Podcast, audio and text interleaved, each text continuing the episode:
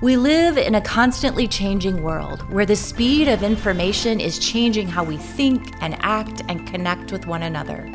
When people in a society lose faith in their institutions, in God, and in each other, the nation collapses. We need help rebuilding trust and tying it all together.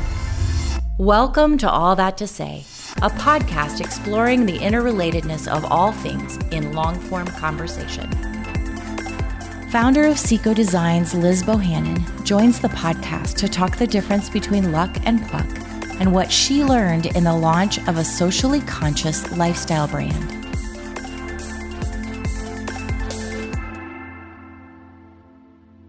Welcome to All That to Say. I am so pumped to have my guest today. Her name is Liz Bohannon. And Liz, I mean, is a I'll call it a renaissance woman. This is an entrepreneur. this is a person who builds businesses. This is a person who writes books, a person who hosts podcasts. Oh, she's a wife and mom on the side, no, probably up front and center. She yeah. is a world changer and she has carved time out of her life to be with us. Liz, thanks so much. Welcome. Thank you so much for having me, Jim. I'm really excited to be here. I have to tell you that I'm the father of four sons. My youngest son is a vociferous uh, reader and, you know, entrepreneur of his own kind. He's a pastor, mm. anyway. Okay. So I was uh, visiting him. He lives in Michigan, and uh, lo and behold, what would be there but I don't know if, oh. if, this book. There's this book called Beginner's Pluck: Build Your Life of Purpose and Impact Now. The author is Liz Forkin Bohannon, and I said. Nathaniel, for that is his name. Nathaniel, you won't believe this, but I've got this woman scheduled for our podcast. His jaw dropped open. He said, No way. No way. You're not be talking to her really live? I said, Yep.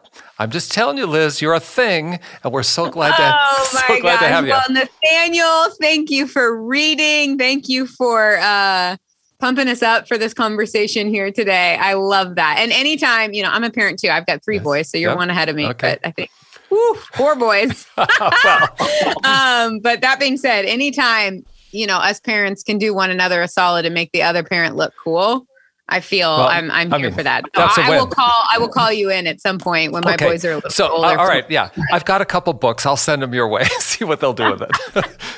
hey, you know the book is is a, it's a narrative of uh, how you developed and landed uh, a business while it also just so beautifully expresses life itself. I just have to tell you, Liz, as I've been reading it, it it is really so engaging. I mean, I don't know you in person, but you jumped off the page.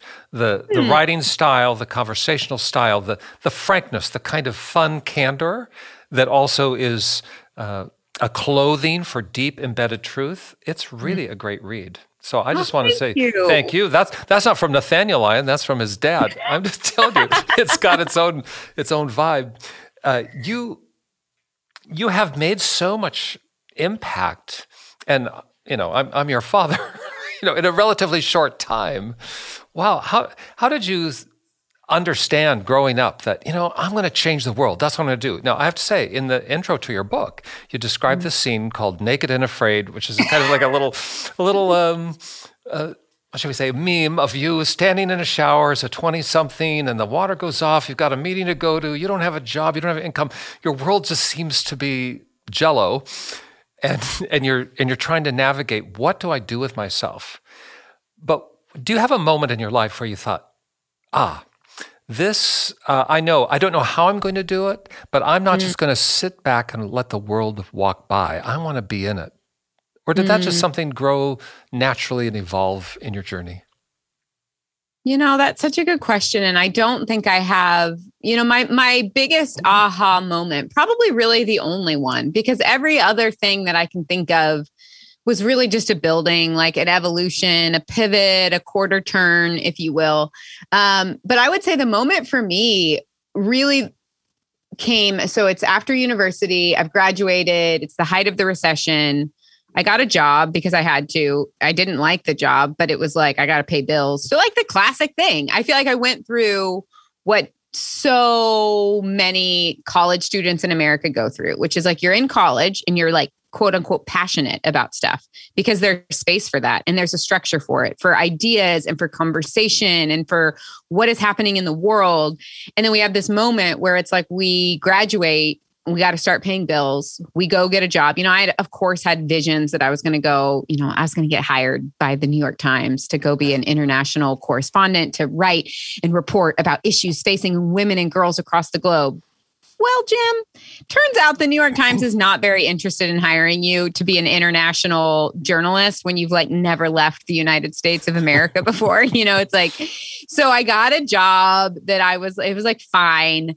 But I had this moment only, you know, a few months out of college where I had spent the last four years in university saying I was really passionate about something. And for me, that was women and girls living in extreme poverty in conflict and post conflict zones. That was my thing. It's what lit me up. That's what kept me up at night. That's what got me fired up. I wrote papers about it. I had a ton of academic knowledge on it. I could talk about it. And then I have this moment where I'm in my first job. I'm actually doing some research for a client. And I realize that I say I'm passionate about this thing, that I know a ton about it. But the reality is, I didn't have a single friend who was a woman or girl who had that kind of lived experience that mm-hmm. supposedly I was so passionate about. Mm-hmm. And this was a this was one of those moments in life where like I immediately just kind of started crying. I'm sitting at my desk, you know, my little cubicle in my first job. And I realized that there's this delta between what I say I care about and my quote unquote passion, and then just like my actual day to day life, my community, my friends, my job, my pocketbook, my calendar, how I spend my time, my money, my emotional resources, none of it was connected to this thing that I said I cared about. So for me, there was a real, I think I've, I have since learned uh, a lot about myself that integrity is a wildly high value that I hold. And so I, I honestly feel like it felt like an integrity issue that was like, oh, you can really go run your mouth about this issue. But like the reality is your life doesn't reflect that in a meaningful way at all. You don't even have a single friend. There's not a single meaningful relationship in your life that is a woman or girl who grew up with this type of lived, lived experience. And it was almost, Jim, like I saw, it sounds dramatic. I kind of feel like I saw my life flash before my eyes. And I was like, if you if you don't do something now to change that reality, you will over the course of the next several decades kind of unknowingly step onto the treadmill, right? Of just like get a job, make money, spend more money, get married, have kids. My world will become, you know, the four or five people in my like immediate nucleus, like then taking care of them and then whatever my job is and getting the next promotion. It's like I could just kind of see all of it and and I could almost like see myself being like, "Oh, sweet college Liz. She was so passionate and idealistic." Like, oh, bless her heart. But then, you know, then real life came. In real life, you know, is real life. And it's almost like we lose our sense of autonomy that it's like we have this idea that it's like, well, this is real life and you got to do it. And we give up so much of our autonomy. And I think just like right in that moment, I was like, stop, stop, abort the mission. Like, do not get on to that. Don't step onto that treadmill. And like you have an opportunity right now. I had no idea how I was going, what it was going to evolve into what would come of it. All I knew is that it was just this moment of like break the cycle. And for me, what breaking the cycle meant, not stepping onto that treadmill meant go make a friend. Literally, you don't have to have a plan. You don't have to have a vision. You don't have to have some sort of strategic, you don't have to have some sort of, you know, like eh, revelation. Literally, my goal in life became just like go have, go make a single friend and have one meaningful relationship in your life that actually aligns with and is connected to this thing that you say you care about, that's it. So in that moment, I put in my two weeks, my first job. I quit, bought a one way plane ticket to Uganda, and was like, I have no idea what the future holds. But my goal here is just like go make a friend, close that gap. Right there, Liz, you identified um, something that is obvious reading your book and looking at your life that is woven into the deepest fiber of your being, whatever else you are or not. You're craving the adventure. I mean, you were willing mm-hmm. to just like throw it out. And I don't have a plan exactly, but I know that I'm just not going to ride the train without getting off and exploring and tasting. I mean, you what you just described. I got on a plane and went to Uganda with a one-way ticket. Why Uganda? I mean, of all places, why that one? Why not Mozambique or Pakistan? So when I was in university, I had taken a couple. I took a piece in um, a peace and conflict re- reconciliation class, and I focused my research in that class on the conflict in northern Uganda.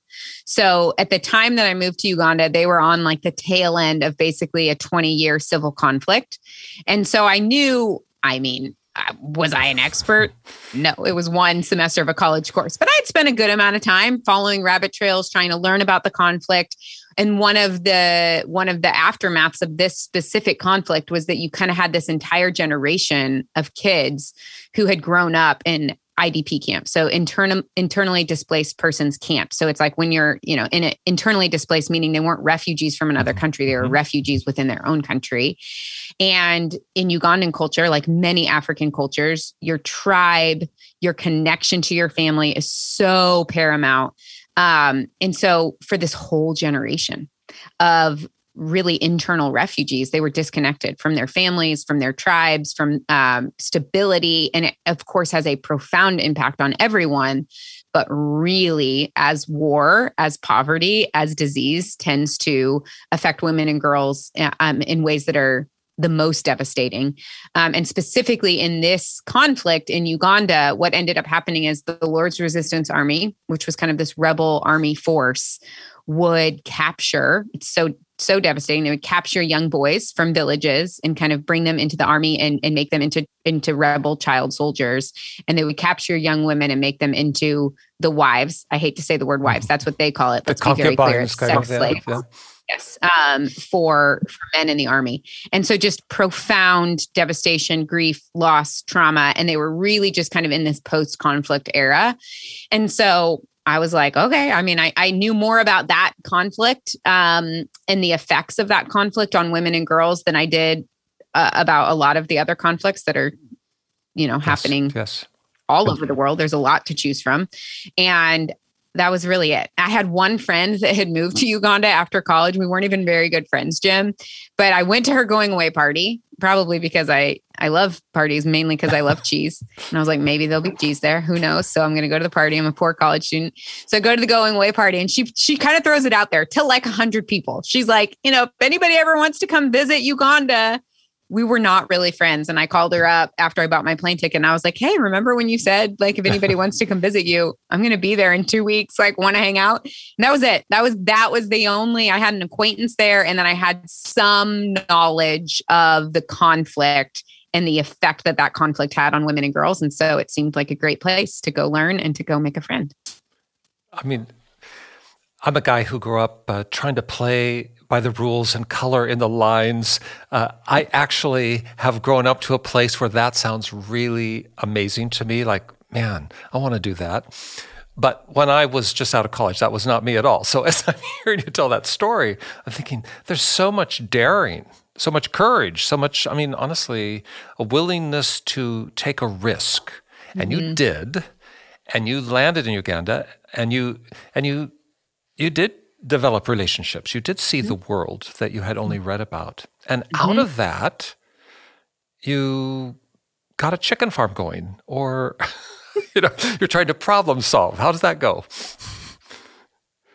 Yeah. You know, one of the things that has become a core tenant of kind of how I think about how we build and what we build in this life, whether it's our family, whether it is uh, an organization, a company, a culture, whatever it is, I'm pretty obsessed with starting with problems as opposed to starting with solutions. Mm-hmm. And so when I showed up in Uganda, I wasn't there to be like, I have a solution to offer. I'm like, what the heck? I, you know, and I talk about this in the book of just like, I had squat to offer. And let's just be very clear anybody who's showing up anywhere in the world for the first time you don't really have much to offer. And let's just be very honest about this. Like, you're not going to save, you're not going to help, you're not going to impart your wisdom or knowledge. I don't think, especially not as a 22 year old that had, you know, like a, I had my journalism degree. That was it.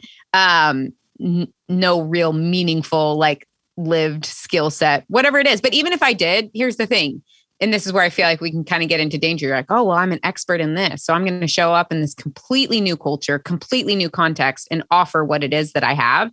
And I just deeply believe that, um, one, that's not how God created us to live. Actually, what that does subtly, but um, in a way that I think creates profound impact is the moment you enter into a story and you define yourself as the teacher, as the giver, as the expert, what you are actually doing is also naming the people that you are um, interacting with as the student, as the beneficiary, as the receiver, the dependent, as the dependent. And I just think that that the way that God designed us to be with one another and in community um, is not that. Like there are we, you know, we are each and every one of us. I think created in the image of God to be both givers and receivers in every every single interaction that we are in. Um, and so I'm very wary of ever defining myself in a situation of like, well, I'm the mentor and you're the mentee. I'm the teacher and you're the student. I'm the giver and you're the beneficiary. Because I think it's deeply dehumanizing. It's dehumanizing definitely to the person that you're saying you're here to give, or excuse me, you're here to receive right. and to be grateful and to listen to me and to benefit from my presence. Very dehumanizing. Um, it's also dehumanizing actually to the person who's naming themselves as the teacher, as the expert, as the giver, because that puts us in this one dimensional like role. And I just believe that God created us to live in true community where we each show up deeply believing that I have something to give and offer and I have something to learn and that relationships and community are always an exchange of those things.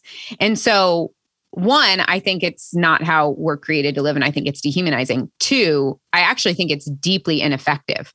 I think when you come into any scenario, and I'm not talking about you show up in a foreign country like I did, that might be your story, but you show up to a board meeting, to a brainstorming meeting, to uh, a, you know a dinner with your kids, whatever it is. When we come into situations believing that we have a solution, our prerogative becomes convincing other people of our solution.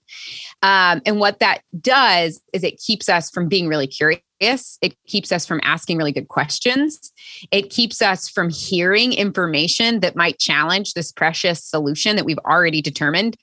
Um, you can't really be unbiased. You know, I, there's a whole chapter in the book that talks about kind of my alter ego as an investigative journalist. And the reason that I love that alter ego is because if I can click that on, all of a sudden, the way that I exist in the world isn't to convince people to believe what I believe or to adopt my solution. My goal is to just get as much information and understand the problem as clearly as possible. And so for when I was in Uganda, that was it. I was on the problem finding mission, not a solution implementing mission. And so I ended up meeting an incredible group of young women who were in between high school and university who had tested into college but couldn't afford to go. And all of a sudden it was like that's it. That's that is my very very interesting problem that I think I could spend the rest of my life trying to solve is like, what do we do? Provide, How do we bridge the gap? Providing a way for, for them to pursue that education. Yes, to yeah, pursue education, yeah. but not just education, pursue right. education, which leads to self, you know, the opportunities, uh, knowledge, which leads to a sense of autonomy and economic opportunity, and they get to be co-creators. Um, and so, yes, that was the very important problem. How I solved that problem, I was like, I don't really care. So I started a charity, and then I shut it down because I was learning a lot about the impact, kind of going back to that giver receiver dynamic. And I'll be very clear I think there's a lot of nonprofits and charities that operate in a way that doesn't necessarily foster this kind of like giver receiver dynamic but there's a lot that don't. And I was mm-hmm. pretty mm-hmm. uncomfortable with like, I'm going to come in and I'm going to go get money from women in America and I'm just going to give you money. And then you're going to thank me for it. And then you're going to go on. Um, and I was just like, I don't, I'm not interested. I don't want to do that. I want to create something that's like, we're doing this. It's like sink or swim. Like I want to be in it, you know? And um, because that's the thing about charity sometimes is that there isn't um a lot of times you're not bought in. Mm-hmm. There's nothing at stake for you. Right. And I think some people like that, right? That it's like, no, I can just give and I don't have to really worry about the income or the impact. And I'm like, no, let's be in it together. And it's like, if this works, like we're we're taking equal kind of risk. We're building together. If it works for me, it works for you. If it doesn't work for you, I'm also out. You know, there's like a buy-in that was really interesting to me about creating something together. And so I was like, let's build a business and it's going to create economic opportunity and it's going to give these women, you know, the ability to earn an income, but then also to just build with and mm-hmm. alongside, you know, other really ambitious, talented, like minded women. And so that's when I started a chicken farm. That didn't go very because, well. Because there's Not, a market for chickens or eggs or, I mean, you're just. Don't, you're ask me about, don't ask me about my strategic plan, Jim. I don't know. I was like, chickens seem to be a big deal here. They're everywhere. I see People, them on the streets. I've been to Kampala, so I know how that goes. Yeah. Yeah. I'm like, let's do chicken farm. That sounds great. Problem being like, ew, I don't like chickens and I don't want to run a chicken farm, you know, and it's really hard. You got to do chicken farming at scale to be able to make the kind of impact that That's we right, wanted to. I was right. like, oh my gosh, we are talking about a lot, a lot of chickens. um, and I was not interested in it. And that's kind of the point in the story where I'm like, I started with the problem, right? Um, not with the solution. And I think we need to be open to what solutions could intrigue us or bring us to life. Cause it was like I was a journalism major and now I run a fashion company. I hated fashion. Now I'm really into it. That only happened because I did it. Um, so kind of being open to being surprised by what brings us to life. But also you do. You have to have some sort of like something has to be igniting in you, I think, in order to like give your life to something. And I decidedly knew Chicken, that chickens, chickens were not, were not the future. Chickens were not my future. I could do and, that and that's kind of a fail. I mean, in your in your narrative, oh, that yeah. the whole chicken farm experiment was like, oh my goodness, it was a dead end, was the wrong move, does not have uh, the legs to walk very far. But it it yeah. leads you to a win, which brings us ultimately to Sseko, which is your fashion house, mm-hmm. right? Mm-hmm. I mean, yeah, yeah. So amazing. So I'll point out, not not to toot my own horn and brag, but let me be very clear that the chicken farm was the second failure. Oh. So it was two in a row, right? Because I had done the charity and and kind of ah, went down that ah. route, and I was like, okay, this isn't where this isn't right. This isn't the right solution. So I had to fold that. Then I did the chicken farm, and the chicken farm failed. So I only say that to say that like there's a big part of the story where it was like try something, fail, doesn't fit, doesn't work. What am I doing? Do it again. Doesn't fit, doesn't work, isn't answering the questions. So it was really the third round. So I did. I I just you know want to make that clear because I think folks who are in the middle of it right now, if you're in your first one, you might actually have a second one. You might even have a third one. So don't stop. Don't, don't, well, I mean, don't stop. But I, I think that's part of the plot, ahead, isn't it? Well, the the idea is you cannot be stopped because it doesn't work or because the the solution isn't the right one in the moment. Don't surrender mm-hmm. the opportunity to find the right one. And that yes, that causes you leads you. You are moved, you are prompted, you are somehow just with the grit uh, developing a new business, which again, in a line, fashion, which you said you did not like, but fashion becomes mm-hmm. the driver that is mm-hmm. actually mm-hmm. solving for the problem that you discovered. So tell me about Sseko. Mm-hmm. All right, this is a brand which is committed to mm-hmm. fair trade and the elevation of women in a mm-hmm. part of the world where that's not uh, always the norm. And you're mm-hmm. making education possible, opportunity possible. Uh, I say you and your team at Sseko. Tell us about Sseko. How does it work? What is it? Uh, now, my daughter-in-law, yeah. wife of Nathaniel, who's reading your book, she knows all about Sseko because she's she's got some she's got some fa- fashion eye going. So now you tell our audience what Sseko is. I love that. So it started with three young women in a pair of strappy sandals that have a leather base and these interchangeable straps that you can tie and style in a bunch of different ways. I designed the sandals, spent several months traveling around East Africa looking for the raw materials to make the sandals, prototyped them out, and then hired these three young women, Mary, Mercy, and Rebecca, and said, All right, ladies, if you promise to make these sandals, for the next nine months, because there's nine months between high school and university. I promise that you will go to college next fall. And they were like, okay. And I was like, okay. Now I have to go home and start slinging some sandals out of the back of my car. And yes, to your point, here's the thing I never, ever, ever would have said I was interested in fashion when I was in college, like, wore the same pair of awful, like, I was kind of like anti establishment. Mm-hmm. So fashion to me was like, you know, the man. And it was just like, I'm pushing against consumerism. I'm pushing against, and I'm just going to like look not great. Well, and look like you don't really like, care. You know, my crunchy look like I don't care. My like crunchy, you know, whatever journalism self. And but then the, this wild thing happened. So I was like, sandals, sure. I don't really. I'm not passionate about sandals, but like if if this could be the means to the end, if this could work better than a charity and better than chickens, like great. And then what ended up happening is once it wasn't until I started doing it traveling the country, you know, on the back of a motorcycle, going to, you know, meeting with raw material suppliers and being in the back room and watching something go, you know, from a sheet, a cowhide of leather, and then cutting it and then, you know, stitching it to this. Like I actually was so uh I came to life, like of like seeing something that was just in your head manifest into a physical object that then you could hold and then someone else could wear. I was like, it was magical to me. I would stay up every like, you know, until three o'clock in the morning, just like cutting and pasting and stapling stuff together and trying to like prototype stuff out. And I, I loved it. I loved it. It was like I hmm. couldn't stop doing it. I couldn't go to bed because I was so enraptured by it. And I love to share that because I think, had I said, had I tried to determine without just going out and doing some stuff what was going to bring me to life, I absolutely 100% would have crossed fashion off of the list. I was like, I'm not interested in clothes. I'm not particularly fashionable. I actually if I would have said this in college, I've become a little bit more grace filled in my old age.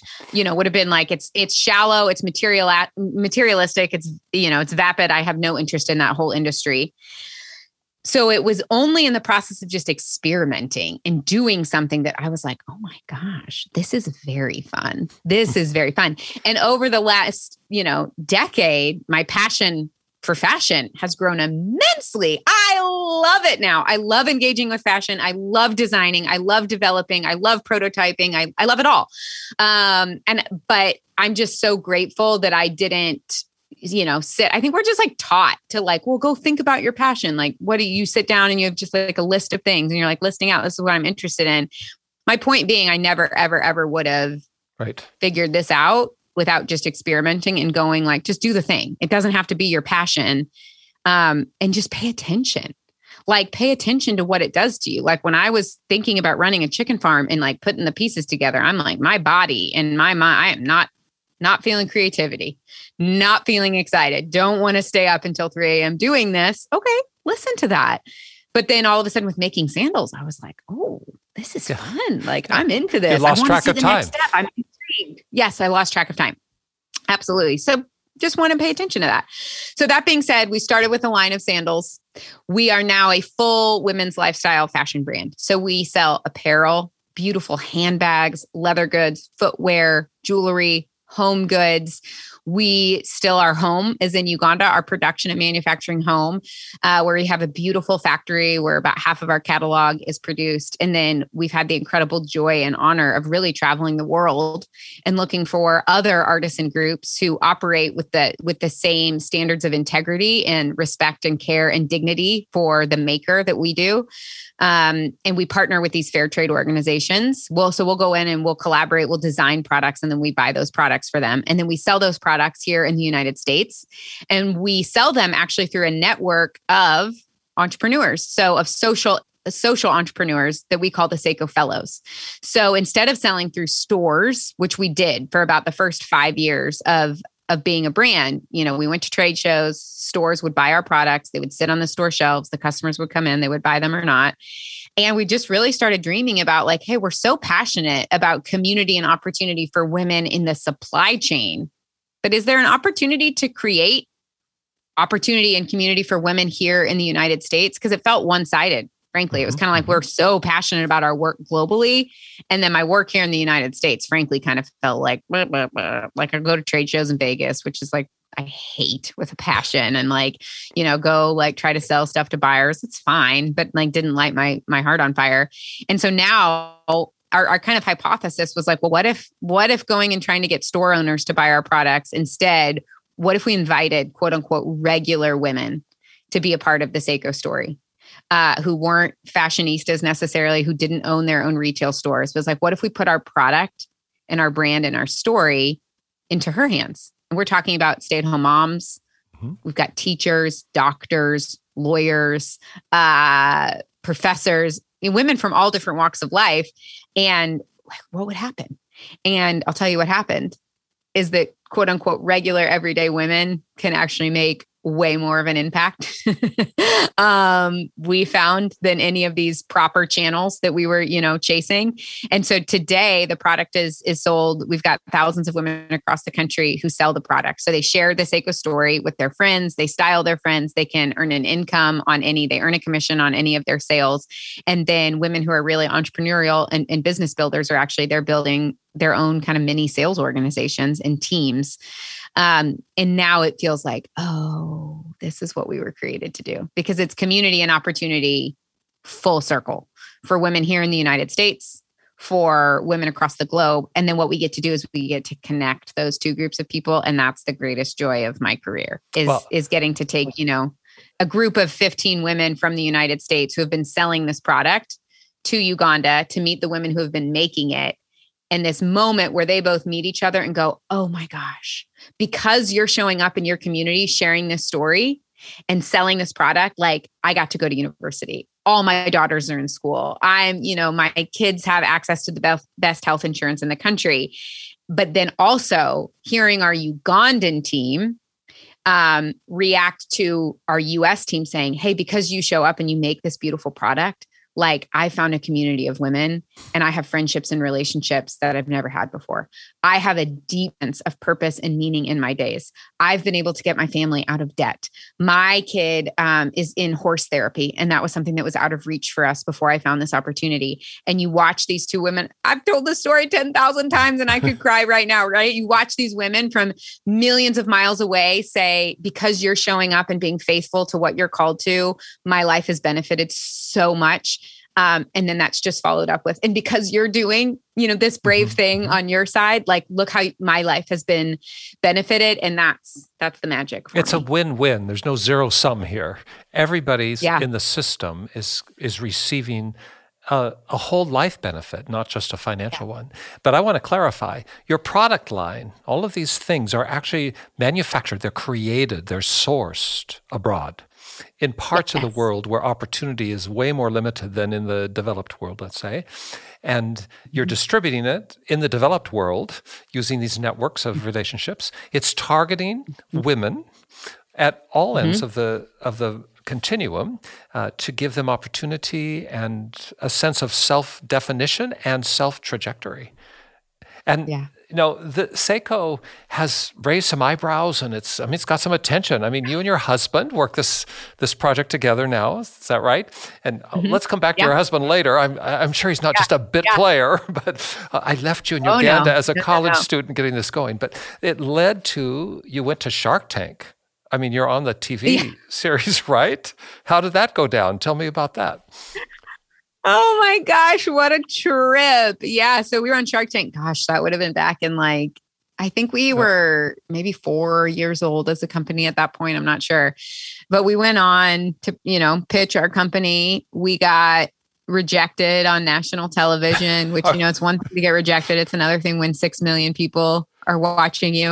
Um, I mean, is, is, is that trip? You know, watching those kinds of shows, and I, you just described it. You, you have a sense of like, well, we didn't win, but to not win, to and maybe it's not just winning. I'm rejected. I'm laid to the side mm-hmm. on TV. Is that really an emotional mm-hmm. minute for you, or you're just kind of like, oh, so, this is a part of it? It's a good question. Yeah, the the blow to my ego actually didn't come. We went on the show. We were raising capital. It was our first round of capital that we were raising. So we were legitimately looking for investors. I didn't know if a shark I feel like I went into it actually pretty clear eyed about like, I'm not actually even sure this would be the right fit.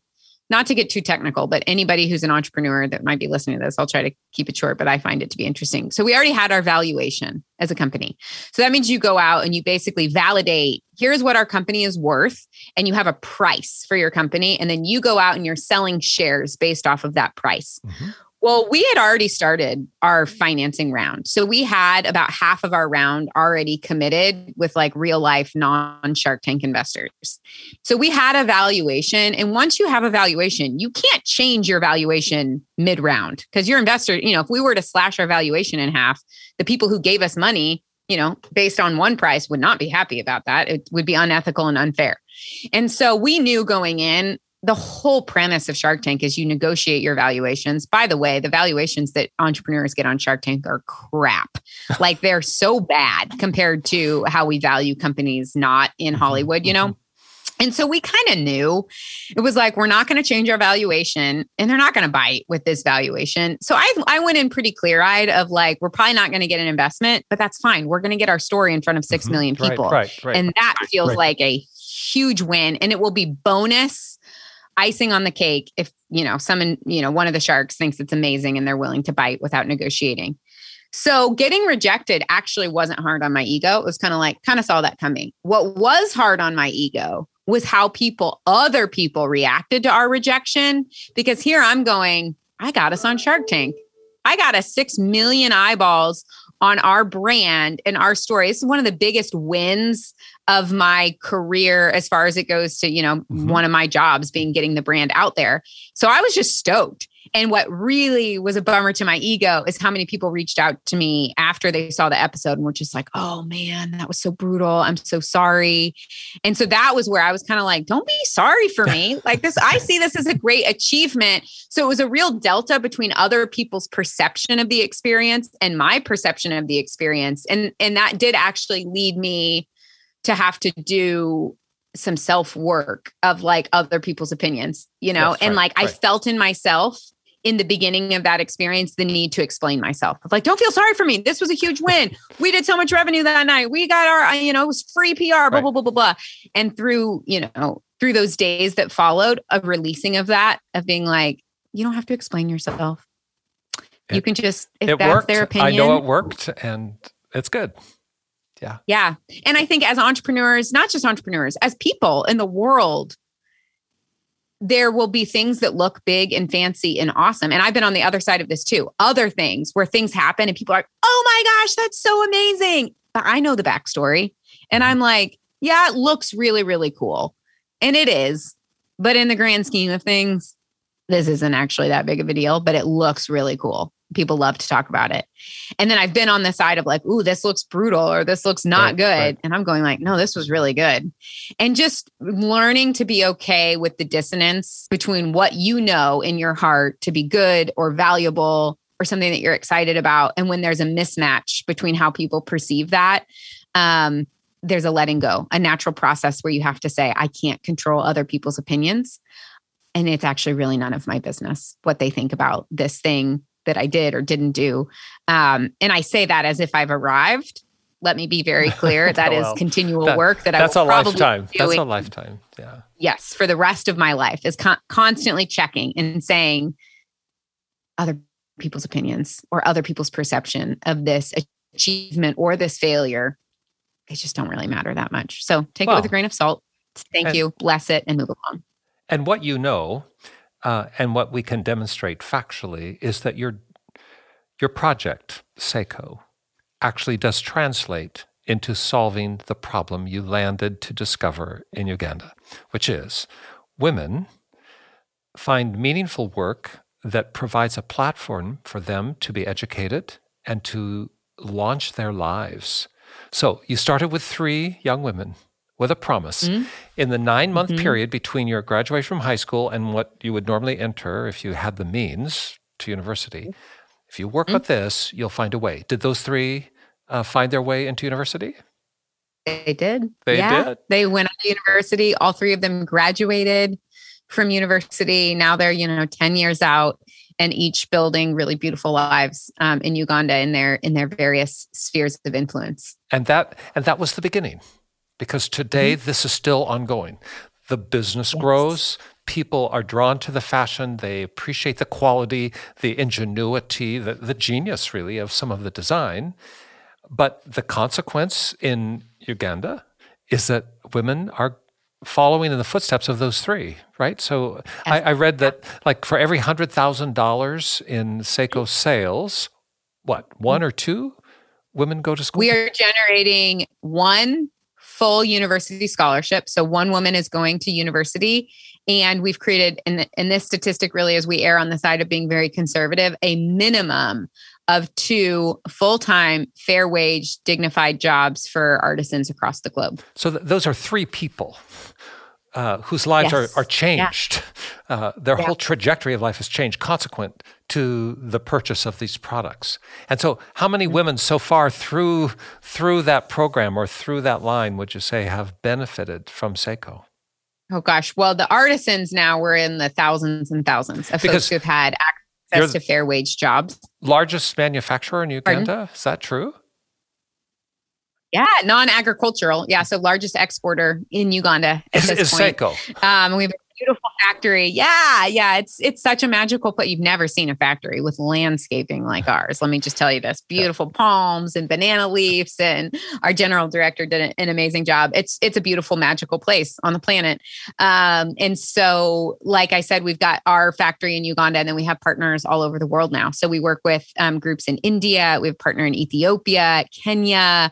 Peru, Mexico, um, East Asia, so really, we truly are kind of a global community at this point. So we've had we've created jobs for thousands of artisans, and then we've had um, over 200 women who have gone through our work study program, who have gone on to university and pursued their degrees. Many of which have graduated. About 98% of women who go through our program and then go on to university. By the way, already putting them in like five top five percent of women um, have graduated from university or are still in school but but the point being that once that gap is bridged, these women are doing it. They're oh. highly motivated, they're making it work, they're staying in school, and they're graduating.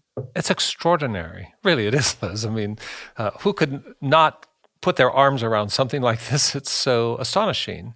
And as you've mm-hmm. said, it's it's not just about that. This is not just a handout. This is a a partnership with brilliant mm-hmm. people who have promise and potential, and this opens up doors for them. In the mm-hmm. same way that on the other side, in the retail side, you're doing that with women who. Uh, again, as you described, may have professions uh, outside of their homes, or they may be working mm-hmm. at home. But uh, it's a mm-hmm. terrific, terrific story, and it does have to do with pluck. I mean, it's a word you used as the title of your book. And, and I think we all understand that, oh, you know, why didn't I get that break? Why is uh, this person uh, ahead of me? I, I, I have some people in my world, they're not in my world actually up close, they're just celebrity types who have mm-hmm. the same birth year and the same birth month as I do. And they're just like way, way more out there with money and fame and success. And sometimes I've been tempted to think, what's the difference? You know, we all go through that. And you describe in your book, I think, in just a really beautifully captured way. It's not about luck. You know, I think, well, they just, they, they have good fortune. It, they are fortunate, mm-hmm. which is kind of this blind chance. Or somebody might say, well, God has favored them over me. And your argument mm-hmm. is, no, no, it's not about that at all it's not about luck, it's about pluck. And I love what you said in your book that pluck is a word that, unless your grandmother, who was, you know, growing up in 1908, informed your vocabulary. you, you don't, you know, pluck is something that we just don't say. And if we do say it, it's about that awkward ear hair. but really, pluck has a different meaning. I mean, pluck means I've got some grit. I've got some courage. Spirited and determined courage is the definition of pluck. I think it's one of the greatest words in the English language. I'm on a mission to repopularize it.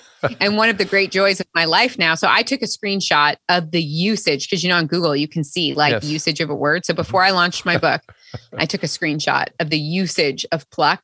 And uh in in several I'm gonna give it, I'm gonna give it a few more years. I'm gonna check in and yep, see yep. if there's been any uptick. But it, one of the great joys of my life now is that because it is a more rare word, I would say, I don't know, once every few weeks at least, I'm getting a random text message or Facebook message or DM from somebody who's reading a book or an article and they see the word pluck. And so it's very exciting.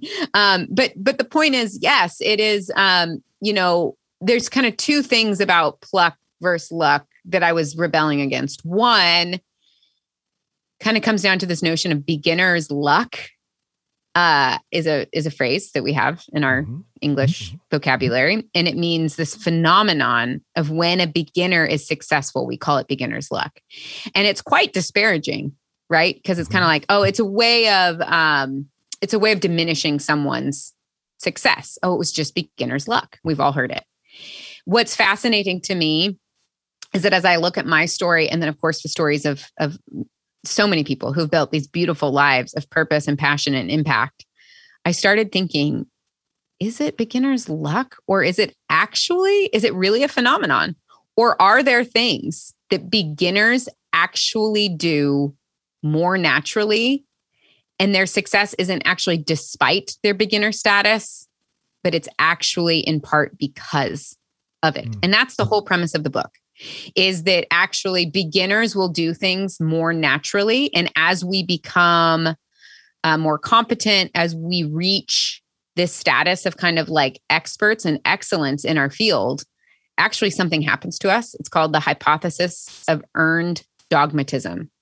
And as we start to associate ourselves more as experts, we actually decrease our curiosity, our creativity, mm-hmm. our innovation, which of course is our effectiveness. And so, in some way, you know, billions and billions of books are teaching you how to be an expert. My little plucky book is the one that's going to say, I'm going to teach you how to go back to the beginning. Yeah. Because I deeply believe that to be a creative, innovative um, leader, that you actually have to be just as intentional about channeling your inner beginner as you are about pursuing mastery and expertise. And so the whole book rests on that premise of here's 14 things that I have found that beginners do more naturally. Um, so if you're a beginner, what's fun about it is that it's like this is your secret weapon. You're already doing it. You just have to be intentional about knowing, mm-hmm. hey, I'm going to show up and this is my advantage as a beginner. If you are further along in your career vocation, you know whether that's as you know in the workplace or just as a human um the further along we get the more we have to say i have to exercise this and get back to this place. But either way it requires intentionality. And so that was that's kind of the first thing around beginner's pluck. The second really came from my my community here in the us primarily of women. And i think that this is this is social studies show that women are much more likely to attribute their success to external factors, uh, which luck can be one of them, whereas men are much more likely to attribute their success to internal factors. Okay, hmm. so a woman is successful, and I saw this in my community here in the US of women who were building their own businesses with Sseko. I would see a woman just crushing it. She is crushing it. She is leading. She is inspiring. She is committed. She's organized. She's making a she's making an income. She's building a team. She's being seen as a leader in our community. And so I would like invite her on to, you know, like a podcast or a Facebook live and I'd say, "Hey, share share with our community what you're doing." And Jim, it was wild how consistently a woman would get on and she would go she would start off with like, "Well, I just you know, I think I got really lucky this month. And I would just go, the heck you didn't get lucky. I saw what you were doing.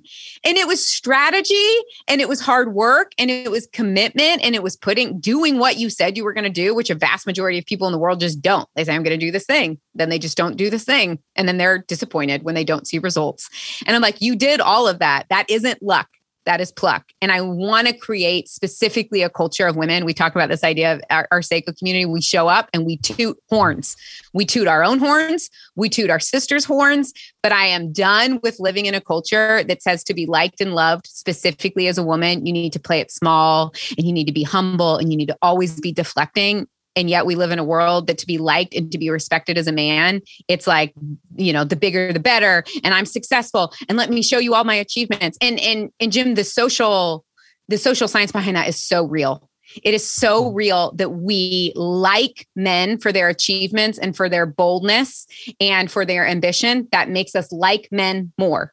And we dislike women for that those exact same characteristics. There's a really fascinating study that really just it handed two people two or people identical resumes um, of achievements. And on the top of the resume, there was a, a, very obviously male name on one resume. And on the top of the other resume, there was a very obvious female name. Had them read their resume, all their accomplishments, the amazing things they've done in the world. And then they just asked some simple questions about likability. Mm-hmm. How much would you like this guy? How much do you want to go get a beer with him? How much do you want him to be in your friend group? And the really successful, ambitious men, everybody wants to be their friend. Everybody wants to sit next to them at the party. Everybody wants them to be in the friend mm-hmm. circle. The really ambitious women, people are like, well, it's cool what she's done. She's probably not very fun to be around. She's probably pretty intense. She's probably kind of selfish. She's probably, I mean, ambitious.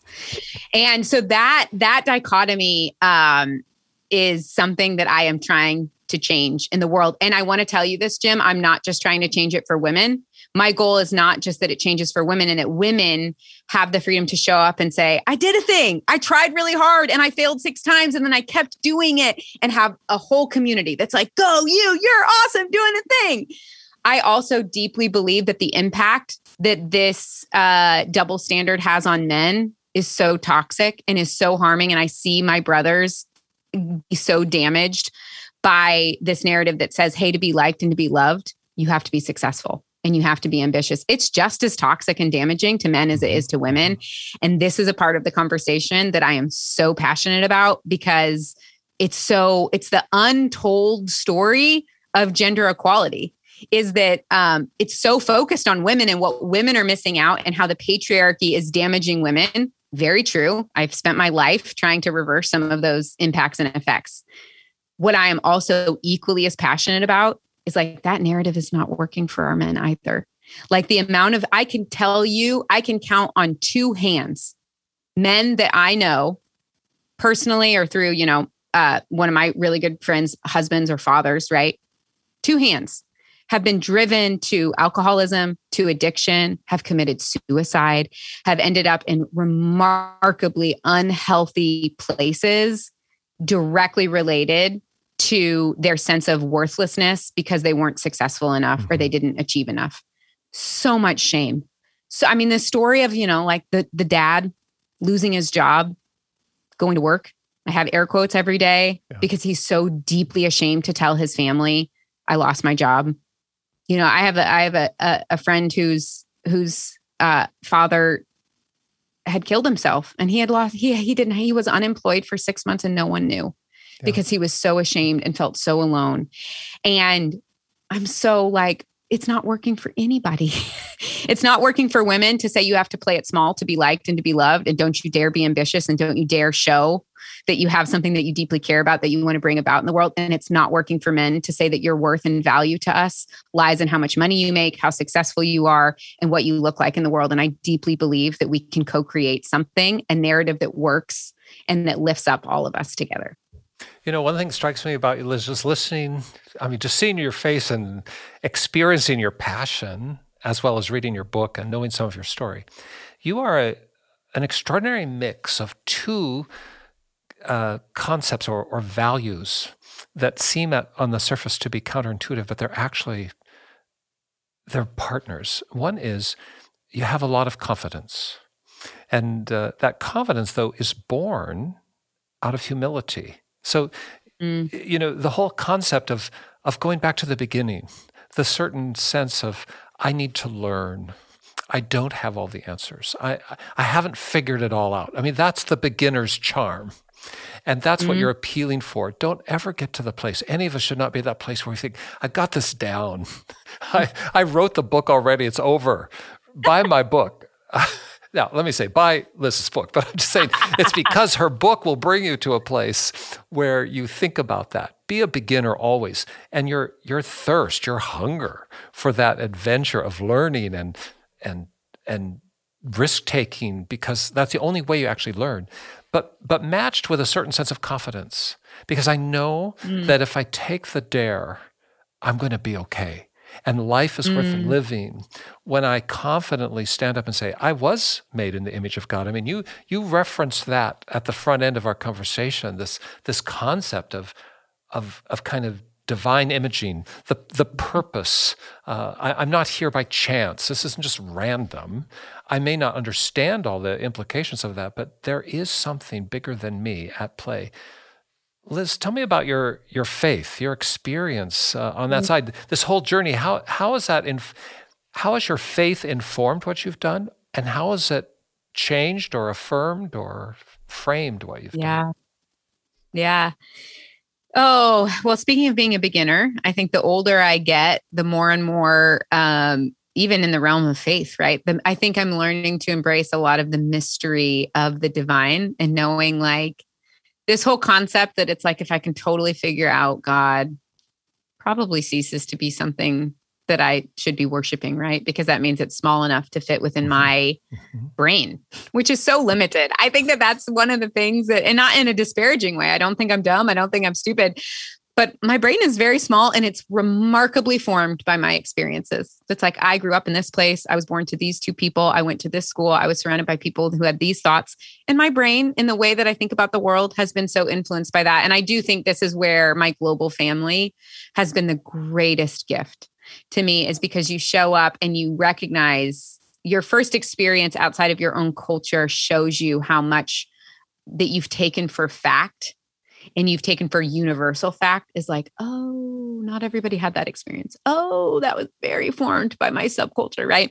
So I say all of that to say I've become more enamored with a lot of divine mystery and more comfortable with that. That being said, there's a couple things that I believe very deeply that have informed my journey and that have only strengthened throughout my journey. The first would be what you just alluded to is kind of the Imago Dei, the belief in the Imago Dei, right? Which means that we are all created in the image, in the likeness of our divine creator. And that belief, if we actually truly believe it, that could that's that changes everything. It literally changes everything because if we can actually believe it it changes what we believe about ourselves mm-hmm. um, and it changes deeply what we believe about other people even people that we disagree with even people that are our enemies.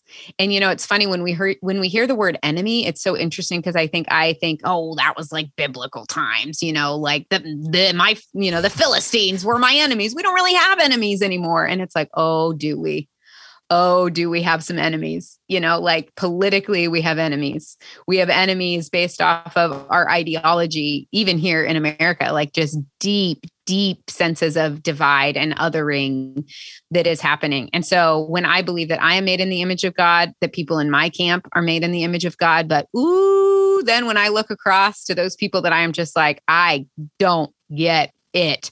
How did you get there? And I say, Oh, but you're so blessed and you're made in the image of God. And I so disagree with what you're saying and doing. And I, and I, and I can say that and I can articulate the damage of, you know, the language that you're using or the ideology that you're espousing. We can talk about the impact that you're having in the world and we can disagree on that. But like at the end of the day, that you are made in the image and the likeness of the divine and that my work is to continue to believe that and to seek that and to find that in you that changes everything. And my business is rested, you know, we're not, and I'm very um, open with saying, like, people are like, are you a Christian company? And I'm like, I don't really know what that means. So I guess the answer is no, in the sense that it's like, you don't have to be a Christian to work for Sseko. You, I don't want, I, I just, and I'm not, I am not saying the people that that's their calling, that that's wrong or bad. I just have no interest in creating like a small, like, we all believe in the same thing. And you know, we use the same language and we came from the same subculture and we're building this thing. I'm like, no, no, no, let's let's have a really long table. And let's like we we only have to have a few things in common. And for us at Sseko, one of the things that we have in common, and I wouldn't use this language of Imago Dei, because that's mm-hmm. like very Christianese, and you don't know that unless that's, you know, your subculture. But it is in some ways like, do you deeply believe that every single human deserves to be treated with respect and dignity uh, whether or not that rests on the belief that they're made in the image of the divine. But the but the manifestation of that is that they deserve to be treated with dignity and respect. And that's our whole company. It's like everybody through the whole supply chain dignity and respect. We're a part of a story when we buy our clothes whether we recognize it or not. What story what story is your closet writing? You know and i say this specifically to christians. I made a joke about this to another coworker uh, yesterday that like ooh the christian the holy thrift in the Christian community is real. And I, I grew up in that. Okay, Midwest thriftiness is a virtue. And how that has translated is into such sad, damaging, toxic behavior that chips away at the Imago Dei, right? So I'm somehow holy because I found this store where I can buy a t-shirt for $5. And that makes me feel good because I'm a good Christian who's not spending money on fashion. And I'm like, "Oh, bless." Do you know what do you know what had to happen to our precious planet to get you that t-shirt for $5? Do you know how that worker was likely treated who sewed the threads that's keeping the sleeve on the body of that t-shirt that you're wearing? Like none of that is in alignment with what God has for his people. And you were a part the moment you buy that product, you are now a part of that story. That is your story that you are now co-creating. And as consumers, every dollar that we spend is a vote for how we're saying this is how we want the world to work. And specifically the Christian holiness of thrift, right? We've taken this concept of don't spend money um, because somehow that's bad or that makes me materialistic. And in the process, we are literally standing on the backs of the mm-hmm. people who are making our product and saying it's it's a better value for me to get a five dollar t-shirt. Uh, you work in a place where you work 18 hours a day and you don't get um, breaks, and you're literally 85% of people in the global supply chain Jim do not earn a living wage. You open up your closet, 85% of the hands that touch those clothes were oppressed and abused to get you those clothes as cheap and as fast as possible. And, and we're not even talking about the implications that it had on our planet, right? And so it's not about being cheap. It's not about being thrifty. It's about saying, like, as a Christian, how I am spending my money is a reflection of my beliefs. And if I believe in the Imago Dei, that everyone is created in the image and likeness of God, that's going to translate to every part of my life. And consumerism is a huge force in our life. And what if we said, I'm only, I'm going to be a part of beautiful stories and I'm going to spend, frankly, maybe a little bit more and I'm going to have to rethink my purchasing and I may not get it as fast or, you know, whatever it is, but I'm a part of a beautiful story. And when I wake up in the morning and I get dressed and I put on this handbag, I like feel that. I can feel this connection to humanity. That was only the first part of my faith part. so, so, what's number two? What's the second piece? We may only have time for two, but. I have so many words. Um, all that to say, second, number two. Oh, sorry. What'd you say? I said all that to say, your your second. My you know, second, I, I, you know what? I let, let me just stop here to say that, Liz. I don't mean to suggest that what you just shared was was in some way uh, elongated beyond necessity. What you just spoke made me see my own closet, mm. and and it it wow, it's stuff that we don't think about. Thank you for helping us to think about it, and mm. I understand that it's born, it's born out of your faith conviction in mm. In the way in which humanity is that pinnacle of creation in God's image. So thanks you for sharing that. But now, is there a second platform that you stand on? when you think about your think, faith? Yeah, the second kind of core core faith belief that I have um, would probably, if I had to sum it up, would would just come to the sentence maybe of like that Jesus is in the margins, and that Jesus is with and amongst the marginalized. Um, and that is something that I just always come back to. Like we go to the margins and we go and we're with people in the margins, not just out of an act of like, oh, I'm doing this because it's the good thing, but it's like because that's where Jesus is. Yeah. Um, and we just see that over and over and over again in scriptures. What I love most about Jesus is just this like, just the scanning. Like, who's in the room? Who is in the room that is despised, that is forgotten, that is marginalized, um, that has been told that they're not allowed to come in, that they don't have a seat at the table, that they're dirty, that they're broken, that they don't belong. And just the way that throughout scripture it's just like the subversiveness of jesus saying like yeah, yeah yeah the teachers and the rich and the powerful and the people every you know i just like imagine jesus being at a cocktail party and like everybody's doing that the jockeying right? Of like get to go talk to this person and get airtime over here. And jesus just being like oh but look over there. Oh like that one over there the forgotten the lost the marginalized the oppressed the one that's been nobody in this room is looking at that person of like i'm going to go hang out over here So it's like if I walk into a room and I want to go find Jesus, I just need to look for the most marginalized, the most forgotten. Uh, and I feel pretty confident that if I head in that direction, it'll be like, oh, I'll bump into Jesus over there. And that's been my whole um that that is that it's like I've mm. learned the most and have grown the most in my relationship with the Lord um through that, through through folks that I feel like the world has kind of said, like, mm, you don't matter. And for me specifically that's like that is our that is our supply chain right? Yes. it's not just that. I think women globally whether or not they're in the supply chain uh the level of forgottenness that women in extreme poverty are born into and and die in of just complete ambiguity and disposableness and forgottenness once you see that you can't unsee that yeah. um the invisible pardon the invisible yeah. The people who are not seen are the ones that Jesus sees first. Yeah. Yeah.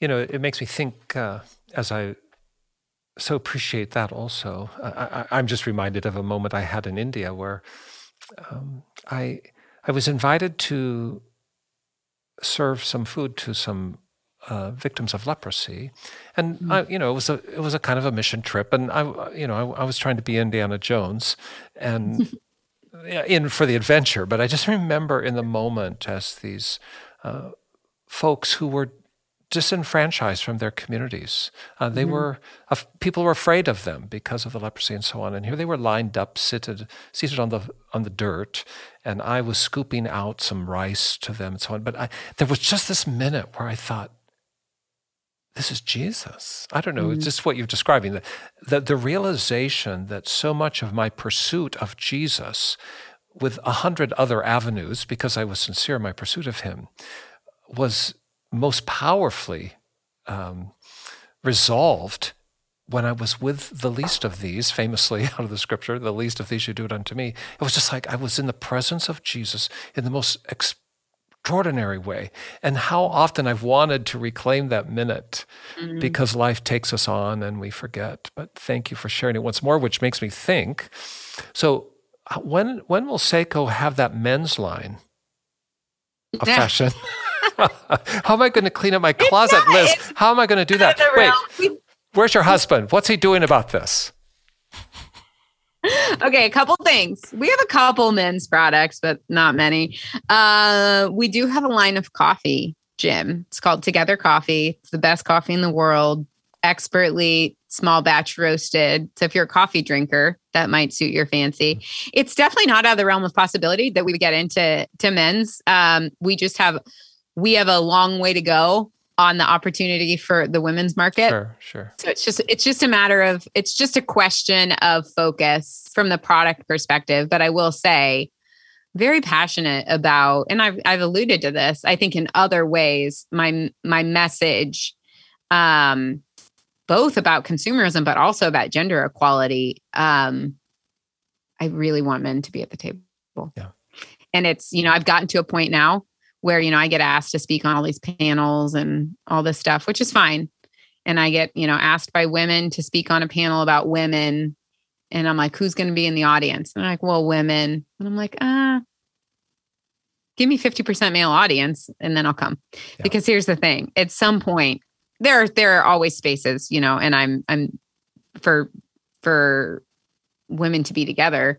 But it's like at some point we gotta we gotta broaden the table because our brothers are co-creating society and policy and culture with us. And i'm a little bit over the preaching to the choir that it's like i want to invite men into that conversation not just to share my lived experience but also to invite them um, to share theirs and to explore like what are the ways in which this narrative that i'm actively fighting against most obviously for women is is not working for you either and so I'm, I am very passionate about bringing men into the conversation. Oh, I have no doubt. And I know that you are now getting ready to speak at the World's Fair in Dubai. and let's just let's put it on the table. Many people may not be aware that there is what was called Expo 2020 uh, you set, know, Jim. yes, I didn't even know yes. until I got invited like two weeks ago. There you go. It was Expo 2020 for Dubai, but they had yeah. to postpone it a year because of the pandemic. And mm-hmm. they've taken a thousand acres of desert outside the city in the UAE, the UAE, and created this wonderland of the future and, and technology and all that. And here you are, you're being invited to go to Dubai, which is this, uh, you know, east meets west uh, in the Gulf. And uh, what are you going? What have you been invited to do there? What's the the project? Well i just now i know it's it's all been very very quick but to my understanding um there is a women's pavilion and this is you know like each country kind of has mm-hmm. their own like section and they're doing that specifically for kind of instead of a country for for for womankind. And so um, I'm thrilled to experience it. They've built out, they've hired a, a, really talented, famous architect to build out this building. And there's a whole interactive exhibit that you're going to walk through um, that's kind of about uh, historical accomplishments, like how have women shaped and formed today uh, throughout history. And I think there's going to be some untold stories that I'm really excited about about learning and promoting. What are the challenges women and girls are still facing, and then what are solutions? What is the future? How, how are we going to close that gap? And so it's a very artistic, immersive exhibit that's kind of walking through all of these things my small role in it is there's some um, you know there's there's some events that are happening mm-hmm. To promote that. So there's like a press conference. So i'll be leading the press conference. There's a panel um, with some folks everything from business culture art. And so just leading a conversation about meaningfully what is what are the challenges and opportunities that we have uh, to promote global gender equality.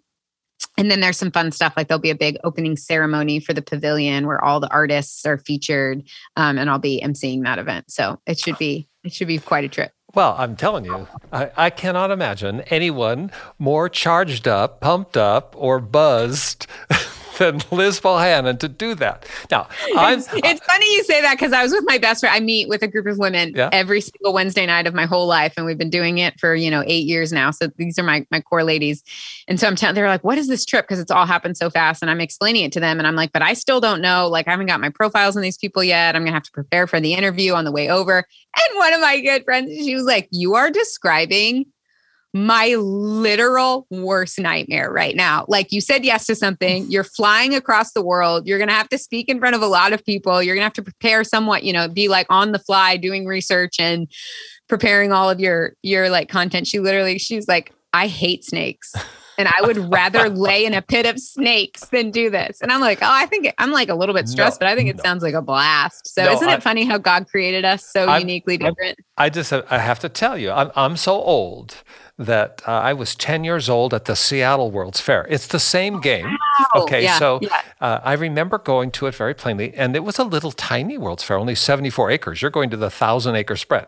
But at 10 years old at the Seattle World's Fair, I remember that at the Bell Telephone, nobody even remembers Bell Telephone, but at the exhibit, now AT&T, they, they had a thing with picture phones. This is 1962 and okay. they had picture phones and you could go over in a corner and you could dial up a phone had a rotary dial and then you could see a person in another part of the building you know your mother huh? and uh-huh. talk to them and it seems so preposterous it was like that is just out there and of course today i hold in my hand a phone that can do wow. that the reason i'm telling yeah. you that story though uh, liz is because these kinds of events have a mm. way of seeding thought and culture and life far beyond what we can imagine. It's not just a Disneyland trip. It actually does influence the course of events. And so, my sense is you've been called into this venue because you're going to be the picture phone of Expo mm. 2021. In other words, the world you think about, the world you describe, the ambition for which you reach will be put on the table, and there'll be somebody who's 10 years old there who's going to say, mm. In my lifetime, I will see that. So thanks for going and thanks for being with us, Liz. Thanks for being my hype guy, Jim. I mean, I was excited about it, but now I'm very excited about it. I'm telling you, uh, the Lord doesn't waste anything, and it's a great opportunity. We wish you a safe journey. And uh, let me just say again, Beginner's Pluck. That is a book you should pick up. It is a great read. And if you're getting on a plane, I promise you, the time will fly by because it's so it's so engaging. I'm going to I'm going to use a word you're going to like. It's tart. It is oh, a tart like. That. Yep. This is Beginner's Pluck like with a flavor. It's like a tart, and you will want to read up. And Liz, may the Lord bless you. And and and now, I didn't. You know, I know that you're married. I know your husband. Is his name Ben? Uh, yeah. Ben's in the mix and all that. So, oh yeah, I mean, this is your your party, but uh, you tell Ben, just he has to put on his clothes every day. Just tell him there's a bunch of guys out there waiting for the Sseko men's line. Okay. I will do that. I will. I will pass that along. All right, Liz. Thanks so much. Be encouraged. Thank you. We here at All That to Say chose the phrase because after a long conversation, you, you can kind of say, well, all that to say to sum it all up. Mm-hmm. Well, all that to say, we are so proud to know Liz Bohannon. Thanks so much. Thank you, Jim. Godspeed. For more information, visit allthattosay.org. Thank you for joining the conversation. Don't forget to like and subscribe.